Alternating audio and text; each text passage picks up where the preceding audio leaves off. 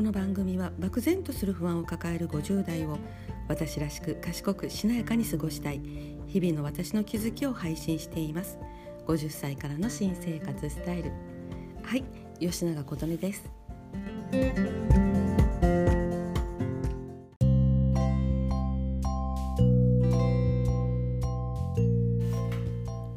はい皆さんいかがお過ごしでしょうか？今回で睡眠のお話。4回目になります、えー、毎回聞いてくださってる皆様ありがとうございます。私しつこい。まだまだ続きますよ、えー、まだ聞いてない方は3回目までの放送をよろしければお聞きください。内容はこの年になってなぜ今睡眠のことを考えるのか。日本人の睡眠時間は世界と比べるとどうなのか。睡眠不足は病気や体調を崩すよということを話しています。では引き続き睡眠についてお話をしていきますね、えー、皆さん睡眠負債という言葉をご存知でしょうか？どこかでちらっと聞いたことがある方いらっしゃいますでしょうか、えー、この言葉は2017年に NHK で取り上げられたことから日本中で睡眠負債という言葉が広がっていきました。それからですね日本でも改めて睡眠に意識が向けられるようになりいろんな機関がいろんな調査をしたり病院が睡眠外来という科を設けたりクリニックも増えていきました。またいろんな企業が枕やサプリアプリなどを販売していったりしています。まあそれだけ需要があるということは多くの方がご自身の睡眠に対して何かしら不快を感じてるということなんだと思います、えー、睡眠負債。睡眠負債というのは人は一定の時間の睡眠を必要としています。その時間に足らない。その不足分が溜まっていくのが睡眠負債です。じゃあ睡眠負債と睡眠不足はどう違うのか。お金で例えるのが分かりやすいことでよくお金で例えられています。不足。不足は手持ちのお金が足らなくてどこからかお金を借りてきてすぐに返済できるのが不足です。負債はどこかで借りてきたお金が返せなくなってそしてまたどこかでお金を借りてくる。借りてきたお金には金利もついていってどんどん雪だるま式に増えていってそして返せなくなってもうどうにもならなくなるのが負債です。この睡眠負債という言葉は睡眠研究の第一人者スタンフォード大学の睡眠生態リズム研究所を創設されたデメント教授が出された言葉です、えー、皆さんレム睡眠という言葉はご存知でしょうか？デメント教授はレム睡眠を発見したシカゴ大学のクライトマン研究チームの一人でもあってレム睡眠という言葉をつけたのがデメント教授なんですね。レム睡眠という言葉は今では学校の授業でも習うようです。教育は進化してますね。私たちの知らないことを子どもたちはどんどん授業で習ってきます。私たちも常にアップデートしていかないとってことですかね。まあ知らないことは反対に子どもに教えてっていうのもいいですね。子どものアウトプットの練習にもなりますからね。えー、でよく質問に上がる「じゃあ何時間寝たらいいんですか?」7時間がいいとか7時間半がいいとかいろいろ言われてますよね。これね6時間半から8時間と幅があるんですよね。えー、これは個体差があってこの時間が良いとはっきりとは言えないそうです。えー、その理由は睡眠負債の父デモント教授の実験内容は分かりやすいかなと思いますのでそちらで紹介していきます。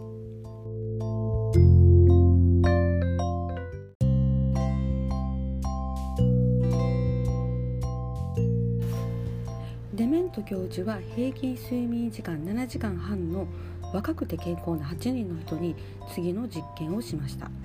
毎日同じ時間にベッドに入り眠れても眠れなくてもいいので必ず毎日14時間ベッドで横になるようにと指示してこれを4週間続けてもらったんですね。実験初日は13時間眠れた。2日目は13時間近く眠れた。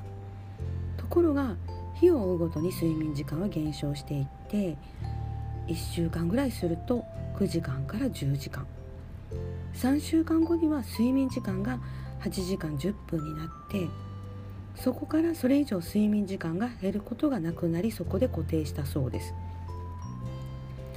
えー、このことからこの被験者が生理的に必要とする睡眠時間は8時間10分であろうと判定されました。そういうことなんですよね。自分の適正睡眠時間を知りたい場合ねデメント教授のこの実験のように14時間ベッドに3週間いるってことはなかなか厳しいのでこれと似た方法でとりあえず今の睡眠時間よりも30分多く寝てみる。これを1週間続けてみるという方法です、えー、それをやってみて目覚めのすっきりとした感覚。そして日中は眠くならない感覚。これがその人の生理的に必要とする睡眠時間となります、えー、これでまだすっきりした感覚。日中眠くならない感じが感じ取れなかったらまた30分足して寝てみて自分の必要とする睡眠時間を探しに行きますここでのポイントは朝30分遅く起きるより夜30分早く寝るがいいそうですえー、これは体内リズムと関係しているからですね。で、えー、この実験の面白いところがね健康で睡眠に特に問題がない実験の参加者でも実験前平均7時間半が実験後平均8時間10分約40分の眠りの借金があることが分かったわけなんですね。ということは睡眠不足っていうのは自分で自覚がないということになります睡眠不足は自分では気づかないうちに溜まっているということなんですね。でその不足の40分を自分にとっての適正な睡眠時間に戻るためには3週間もかかったそうです。溜まった睡眠不足は容易に取り戻せないということなんですね。あともう一つこんな実験結果もあります。ペンシルベニア大学などの研究チームが行った実験では被験者に6時間の睡眠を2週間してもらって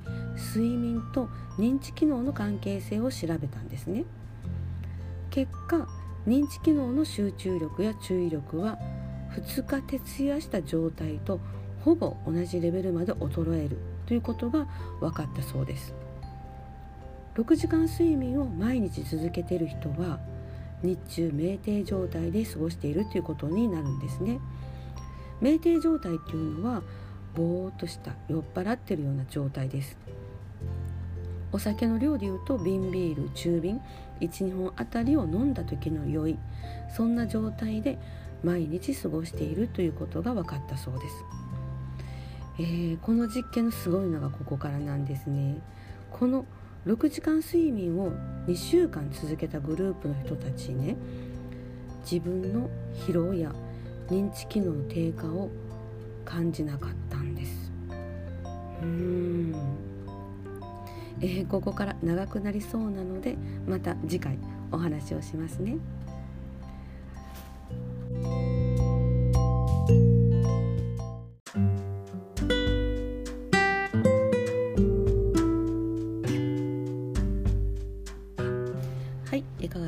しょうか？睡眠不足が溜まっていて睡眠負債になる。そして負債によって認知機能が低下していく。それを感じ取れない。怖いね。はい、えー、皆さんのご意見ご感想があればお待ちしております、えー、ツイッターでハッシュタグことね50と入れていただいたら覗きに行きますのでお願いします。さあ落ちてきている口角を少し上げて心地よい自分を一緒に作りましょう。新生活スタイルに向けて。最後までご視聴ありがとうございました。